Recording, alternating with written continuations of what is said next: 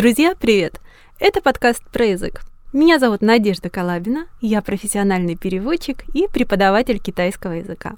В этом подкасте мы говорим о языке и переводе, что делать, чтобы наконец заговорить на иностранном языке, начать его понимать, как преодолеть трудности перевода, о научных исследованиях лингвистики, о личном опыте и других интересных вещах.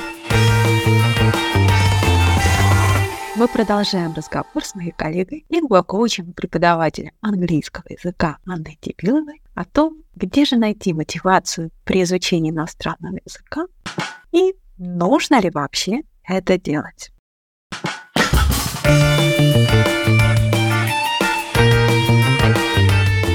Слушай, есть еще два момента, которые я хочу с тобой обсудить, вот как раз про мотивацию. Во-первых, хочу сказать, мне очень понравилась твоя фраза о том, что чем выше уровень, тем сложнее его поддерживать. И вообще концепция поддержания уровня, потому что ко мне ученики за этим тоже приходят, взрослые люди, которые кто-то в университете учил, кто-то на каких-то курсах, а потом реального общения нет, и нужно язык поддерживать для чего-то. И, как правило, это либо просто желание сохранить результат, который был достигнут. То есть я буду продолжать учить, например, китайский, и он мне когда-нибудь пригодится, но все это время я буду работать над языком. Вот как ты думаешь? Я тоже своей точкой зрения поделюсь, но мне интересно послушать, что ты скажешь. Вот как думаешь, есть смысл поддерживать уровень специально, если языком человек не пользуется? Или можно расслабиться, забыть, а потом, когда реальная какая-то цель возникнет, прийти и уже работать именно на цель? Мне кажется, что это зависит от человека очень сильно и от контекста. Мне было бы интереснее послушать твой опыт сначала, а потом высказать свою точку зрения. У меня примеры неоднозначные. Действительно, очень сильно зависит от личности, от того, как человек учится, от того, как он смотрит на язык в целом и от каких-то личностных качеств. Потому что бывают люди, которым язык интересен как проводник в культуру. Если, например, мы говорим про английский или про китайский язык, это же всегда какая-то определенная картина мира, отличная от картины мира нашего родного языка. И если человеку любопытно посмотреть на мир вот этими другими глазами, с другого угла, то, как правило, даже не то, что уровень удается поддержать, а есть прогресс, потому что человек начинает сам интересоваться, какие-то материалы искать, что-то читать. И мне, как преподавателю, конечно, легче идти за естественным интересом ученика, нежели самой пытаться что-то сконструировать, предложить, а вдруг ему будет интересно как-то угадать. Потому что мой интерес может не совпасть. Я могу предложить что-то слишком сложное или наоборот, вот как в примере с твоей ученицей, она пришла, и ей простые задачи неинтересны. Да? Может быть, я предложу там посмотреть какой-то материал о том, как китайские девушки выбирают себе наряды, а человек скажет: «Фу, какая ерунда». Хотя там тоже есть свои особенности, это правда может быть интересной темой. Действительно зависит от того, как человек воспринимает вот эту процесс поддержания уровня. То есть это является самоцелью. Вот я буду просто тренироваться, как я хожу в спортзал, буду ежедневно делать упражнения по китайскому, так же, как я делаю упражнения на пресс, например. Можно, конечно, так делать, но это скучно. И очень быстро человек устает именно от того, что это такая монотонная работа. Какие бы ни были интересные упражнения, какие бы мы ни придумали интерактивные забавы, все равно вот сам по себе вот сферический язык в вакууме, он в какой-то момент приедается, если за ним не стоит какой-то реальной ситуации. А вот если человеку интересно это связать с реальной жизнью, вот тогда есть смысл и поддерживать язык. Процесс идет легче, и когда появляется внешняя цель, серьезная, например, там, связанная с работой, с учебой, с семьей бывает, да, то к этой цели легче прийти, потому что какая-то связь с реальностью, которая была сохранена все это время, она помогает быстрее продвигаться к намеченным целям. Я согласна с тобой полностью, что вот просто так поддерживать язык ради поддержания языка, вот потому что я себе придумал, что мне его надо поддерживать, это сложно. Либо просто должна быть такая личность у человека, когда ему просто по кайфу регулярно чего-то делать. Да, такие люди есть, но их не так много. Да, вот их немного. Да. Когда открываю какой-нибудь учебник, я читаю абзац из него каждое утро перед завтраком, например. Да. И меня это успокаивает. Да. Жизнь стабильна. И опять же, смотри, здесь, получается, все равно есть другая мотивация. Да? Мы ищем какие-то ритуалы, которые обеспечивают нам стабильность для того, чтобы на них, может быть, опереться, может быть, успокоиться, может быть, настроиться на новый день, но все равно это не язык ради языка. Да, безусловно. Но человек еще параллельно думает, да, если глубоко смотреть, это именно так, как ты говоришь, но он для себя это понимает, что я учу язык, я в контакте с языком, language fitness, да, вот этот тот самый. Еще что может быть интересом, это контакт с преподавателем. Если преподаватель просто интересен как собеседник, то это может быть поводом приходить на урок. У меня был такой кейс, он у меня и сейчас есть в работе. Пришла девушка, она работала на тот момент в очень крупной страховой компании международной, было очень много английского на работе, при этом коллеги были все из очень крутых вузов с очень сильным уровнем подготовки. А она пришла в эту компанию, чуть-чуть по-другому в нее зашла, вот, была партнером, а потом ее пригласили в найм. Соответственно, она очень тушевалась, сравнивала все время себя с коллегами, которые говорили, как ей казалось, на совершенном английском. И уровень бог. С этим мы справились, то есть ей стало комфортно, все стало хорошо, но недолго музыка играла, потому что компания ушла из России через какое-то время, и сейчас на работе английского нет почти совсем. Однако она продолжает ходить на уроки, и... Мне кажется, частично потому, что ей просто интересно со мной общаться, может быть, я себе льщу, и частично потому, что для нее это отличная возможность просто переключиться на что-то другое, узнать что-то новое, просто что-то новое по жизни, поговорить, чтобы ее послушали, потому что человек тотально в найме очень занят. И это время для себя. Еще одна мотивация. Я ей подкидываю всякие интересные вопросы. У нас даже есть такое домашнее задание, называется Topic for Discussion. То есть я ей просто даю какую-то тему, достаточно такую, ну, парадоксальную иногда. Или... Например? Ну, например, почему тебе просто отказать мужу, но не просто отказать дочке в просьбе? Бывает и такое. Да. Или что-нибудь про коллег, что значит быть хорошим боссом. То есть круто. Есть всякие разные темы, они такие немного провокационные бывают. И она очень любит эти темы. То есть я ей задаю на каждый следующий урок тему. Она думает, заранее готовится, выдает мне в начале урока 15-20-минутный монолог. И я прямо вижу, как ей нравится, что я просто сижу ее и слушаю. Да. Вот просто слушаю.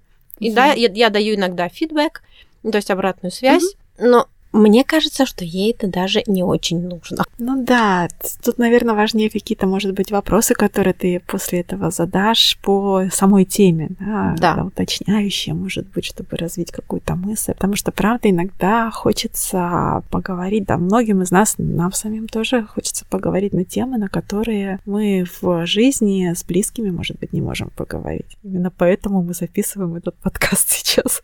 Да.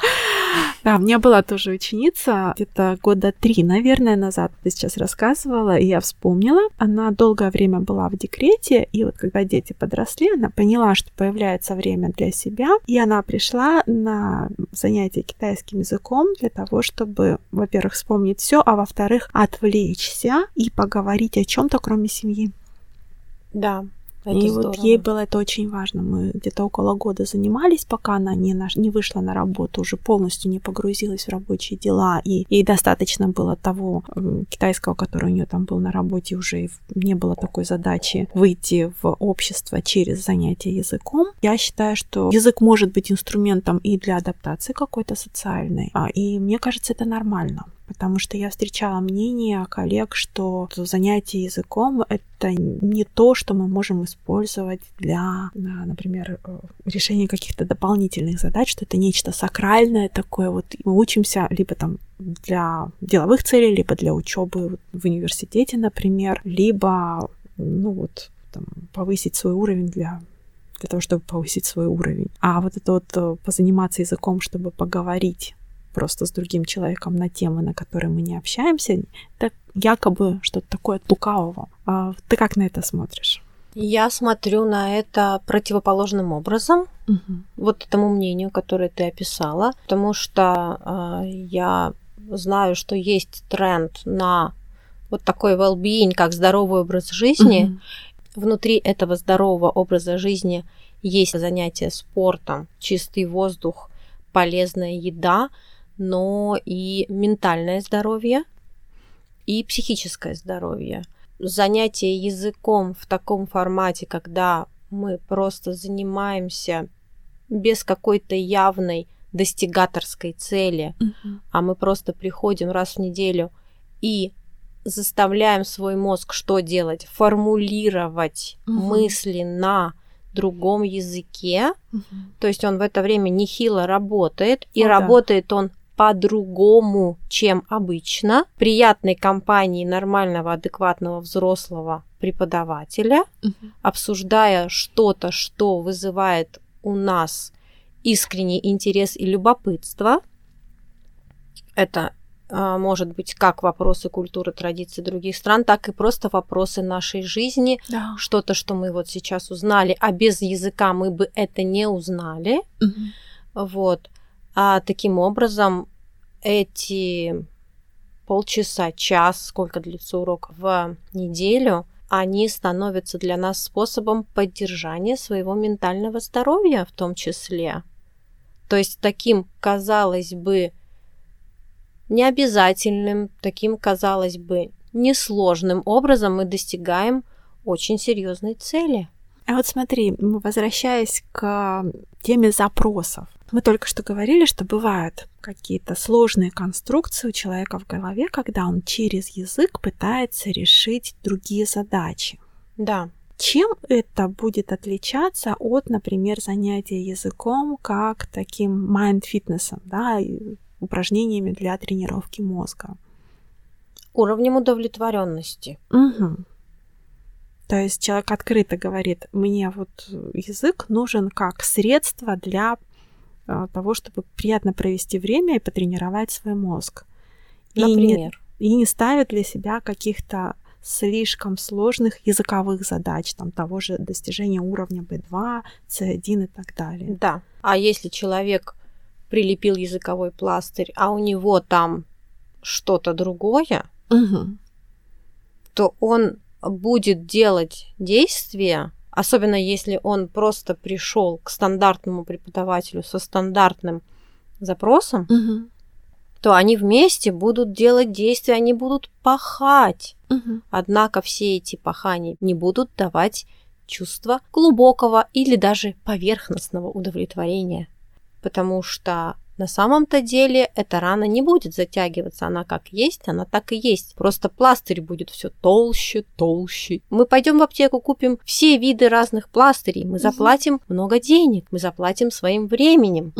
Однако рана останется на своем месте такой же глубины и такой же кровоточивости. Ну вот смотри, я думаю, что нас и преподаватели слушают, может быть, и преподаватели, которые только начинают работать. Можем мы какую-то рекомендацию дать, как распознать вот такой вот запрос, что можно делать, если, например, преподаватель только в начале своего профессионального пути первые 5-10 занятий проводит, и вот приходит ученик и говорит: хочу учить английский или китайский. Как распознать, что это именно тот запрос, который он озвучивает, а не какая-то внутренняя сложная конструкция? Я работаю всей своей личностью. Весь мой опыт многолетний и вообще мой опыт переводческий, мое знание людей, их натуры и большой опыт просто работы с людьми и потом опыт преподавания, языкового коучинга. Все это мне помогает распознать такие запросы. А молодым преподавателям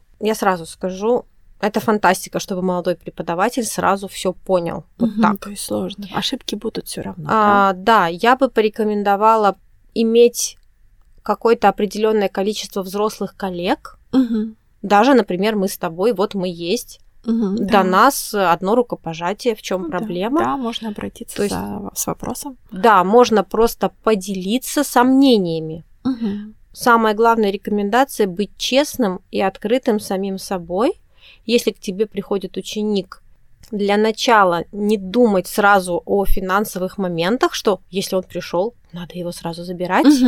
Да. Понятно, что вы можете с ним справиться, вы можете с ним не справиться. И подумать также о том, что если будет не распознан этот запрос, то потом этот ученик тоже аукнется преподавателю. То есть вы будете с ним работать, и потом он вам скажет: нет, мне не нравится, все плохо, вы все делаете не так. Потому что, естественно, он же не скажет: вы знаете, я избрал не ту тактику, и вообще-то у меня там другое беспокойство, а я пытаюсь его английским залепить. Скажет: вы не ту методику подобрали, поэтому лучше всего, если есть какие-то сомнения или что-то кажется нелогичным, просто обратиться к коллегам для того, чтобы просто обсудить. Я точно знаю, что мы коллеги как в переводческой сфере, так и в преподавательской сфере. Мы всегда поможем. Никогда ни один вопрос от коллеги не останется неотвеченным. Ну, по крайней мере, мы с тобой точно, потому что я всегда стараюсь как-то поддержать начинающих преподавателей, которых вижу, которые приходят. Мне самой такой поддержки в каком-то смысле не хватало на старте. Я искала поддержку у преподавателей других дисциплин. Первый такой серьезный преподавательский опыт был в школе, шанхайской русской школе. И, конечно, я была единственной преподаватель иностранного языка, и я советовалась с более опытными коллегами, там, которые преподавали другие дисциплины, потому что, педагогические какие-то процессы были схожие, и они, зная лучше все, что происходит там со мной, с классом, могли что-то подсказать. Да. Как распознать еще такой момент, если человек приходит с понятной внешней мотивацией, о чем мы начали сегодня наш разговор, то обычно это мне надо для того-то, у меня там то-то.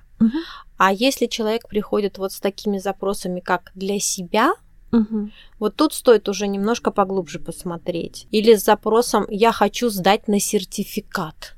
Еще один такой классный запрос. Да, у меня даже есть выпуск про изучение иностранного языка для сдачи экзаменов, когда эти экзамены не нужны. Вот. Отлично. Супер. Да.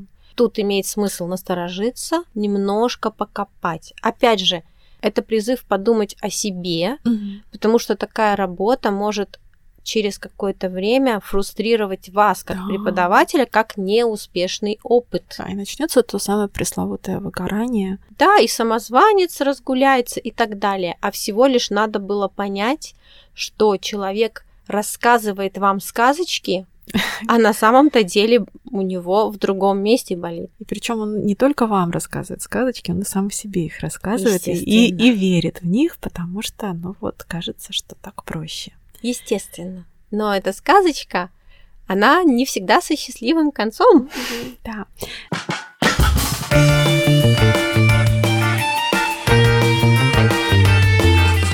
Знаешь, последнее, наверное, о чем сегодня хочу поговорить в тему мотивации, обсудить вопрос, который мне недавно задали на лекции. Я читала лекцию в одной из петербургских библиотек, и после лекции мне слушатели задавали вопросы. Вот один из них был: как найти мотивацию для изучения китайского языка? Я ответила вопросом: а зачем вам ее искать?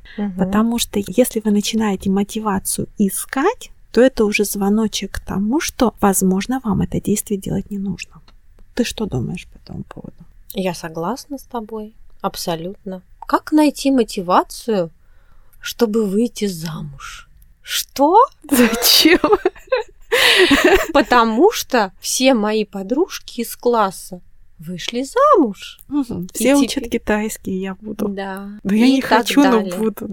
Что касается языков и вообще образование. Давайте не будем забывать, что скоро этот рынок, наверное, станет финансово ёмким, таким же, как секс, наркотики и рок-н-ролл. Извините. Серьезно? Мы будем богаты? Да. Не мы, поставщики услуг. Мы же тоже поставщики услуг. Да.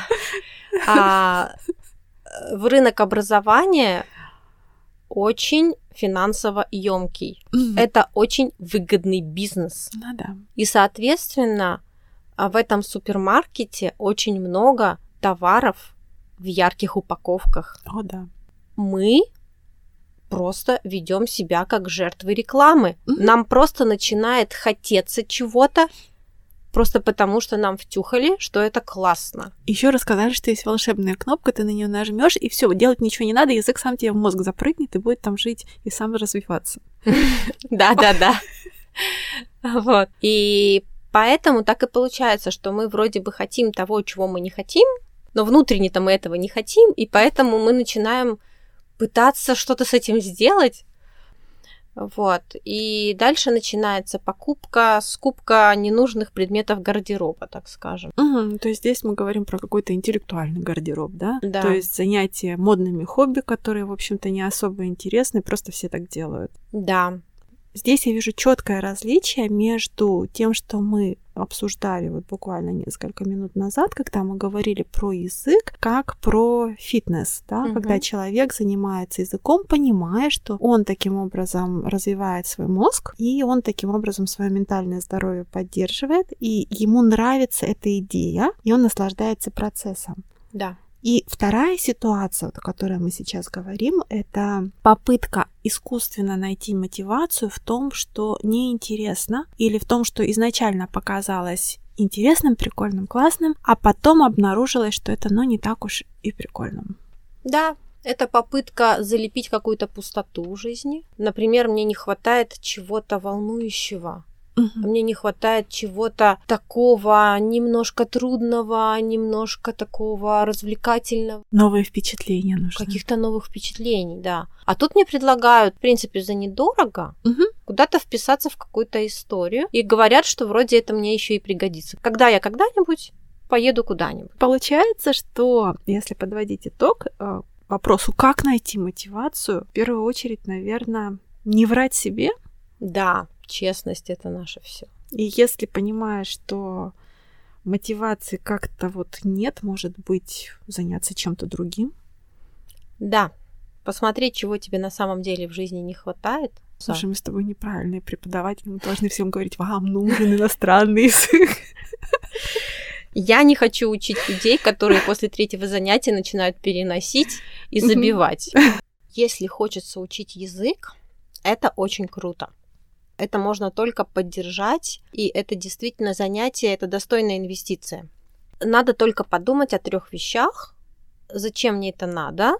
Как я могу это переложить на практику? Угу. В каком-то среднесрочном будущем желательно. И третий момент, сколько у меня есть денег и времени. То есть вот мой это бюджет. Очень важно, да, рассчитывать, потому что очень часто мы как-то, начиная новый проект, а изучение языка, это фактически новый какой-то долгосрочный, может быть, для кого-то и бессрочный проект, да. Кто как рассматривает, тут нужно посмотреть на свои ресурсы. Да, обязательно инвентаризация ресурсов, время и деньги. Угу. И дальше... Надо внимательно посмотреть на самого себя, внутрь самого себя, вспомнить, что вам нравится вообще, в принципе, когда вы занимаетесь чем-то. Какой вы? Вы усидчивый, и вы любите копаться глубоко, или вам нравится общаться с людьми? И тогда вы на своих сильных сторонах можете очень круто опереться на них, да. И они вам помогут в языке. Например, если я очень классно с людьми коммуницирую, обожаю что-то новое рассказывать. Люблю вести людей за собой, например. Угу. Что мне дает новый язык? Я могу повести большее количество людей за собой. Да. Я могу с большим количеством людей коммуницировать, а с учетом онлайна это вообще просто нереальное количество. Угу. И, соответственно, если вы идете в язык вот с этим, зная себя со своей сильной стороны, то это вас будет тащить и мотивировать. То есть вы чего-то изучили и сразу в практику, угу. чего-то изучили и сразу в практику. Дальше это вам дает мотивацию, конструирует эту мотивацию таким образом, что вы дальше хотите учить. При этом надо знать и свои слабые стороны, то есть если вы такой коммуникатор, вот человек, которого я сейчас описала, то, скорее всего, вы будете хотеть... общаться, и у вас хорошо будет идти беглость речи, но будет хромать грамотность. Скорее всего, такое возможно. Соответственно, вы должны понимать, что вы будете забивать на грамматику, на правильные формы слов и так далее. И здесь вам нужна помощь преподавателя, то есть ваш преподаватель в идеале должен знать это про вас тоже. Uh-huh. И это теневая сторона, на нее нужно обращать внимание. Uh-huh. То есть вот здесь как раз то поле, на котором стоило бы поработать, куда дать свое внимание. Если вы, наоборот, исследователь, вы будете глубоко копать, и это тоже ваш супер сильный мотиватор, но, с другой стороны, вы, наверное, меньше любите общаться с людьми. Часто такие люди интровертны, они усидчивы, они могут глубоко копать, они могут там в чем-то разбираться. Соответственно, их это будет держать в тонусе во время учебного курса. Угу. И на что обратить внимание? На то, что надо выводить все-таки в практику, устраивать, организовывать себе практику общения. Каким-то образом это может быть другие люди, которые любят тоже так глубоко копать, и с ними обсуждать какие-нибудь, не знаю, далекие кракозябры, в которых никто не копается, например.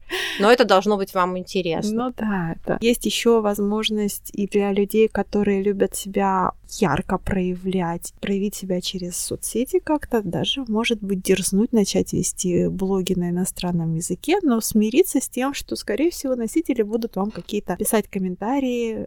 Наши китайские друзья очень любят это сделать, написать, что вот у тебя китайский вообще-то хороший, но вот это вот слово ты произносишь неправильно. И тут нужно просто это принять. Да, такое будет, и это тоже классно, это процесс обучения, потому что вы через вот такие замечания тоже совершенствуетесь. Да, это круто, если тебе человек укажет на то, что ты здесь не так слово произнес. Это здорово. Поэтому, возвращаясь к тому, что можно пожелать, это трезвая оценка своих возможностей, своих способностей, понимание себя как уникальной личности, своих сильных сторон, своих слабых сторон. Когда вы идете в изучение языка, это еще одна возможность для диалога с собой. Вы понимаете, какой вы понимаете, на что вы способны, у вас возникают новые скиллы, у вас действительно расширяется поле возможностей, это правда. Но оно расширяется, когда вы смотрите на весь этот процесс трезво, смирившись с тем, что прогресс будет идти медленнее, чем хотелось бы. Но когда происходит вот это смирение у моих учеников, первые несколько уроков мы учимся смиряться. И когда это смирение происходит, то потом всем так хорошо, и прогресс идет как-то бодренько, и ученик себя чувствует как-то в тонусе.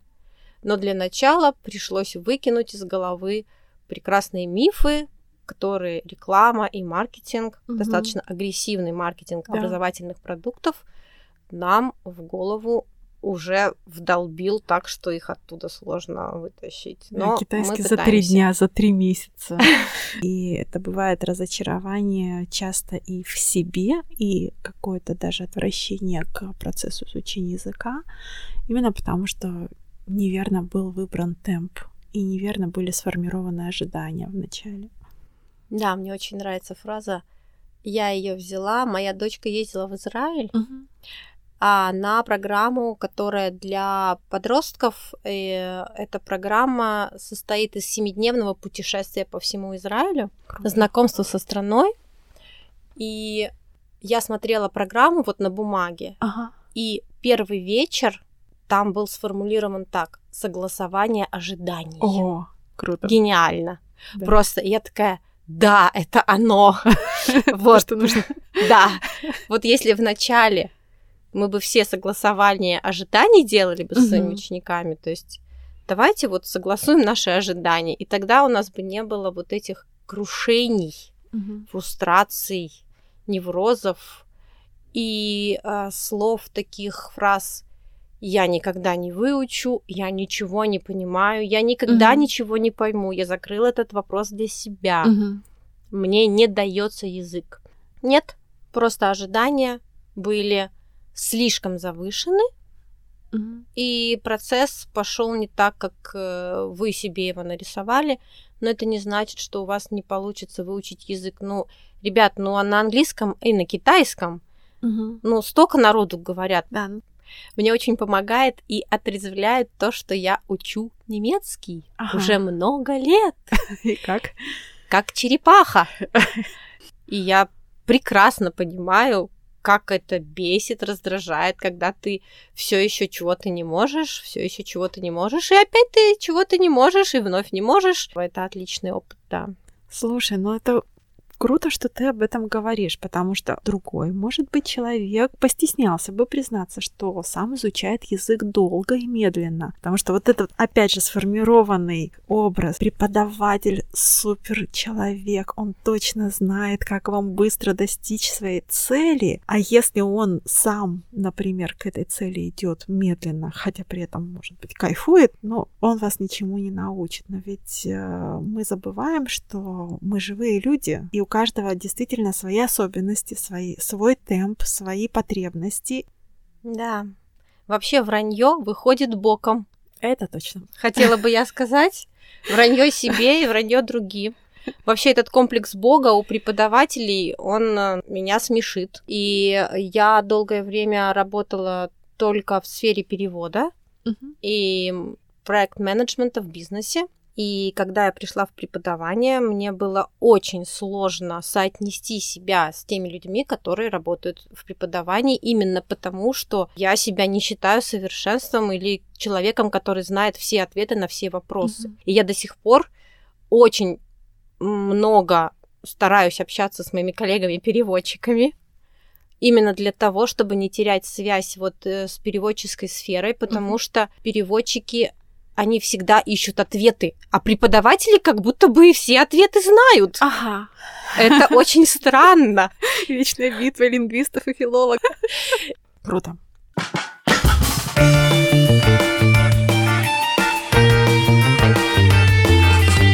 Все, мы закончили. Да.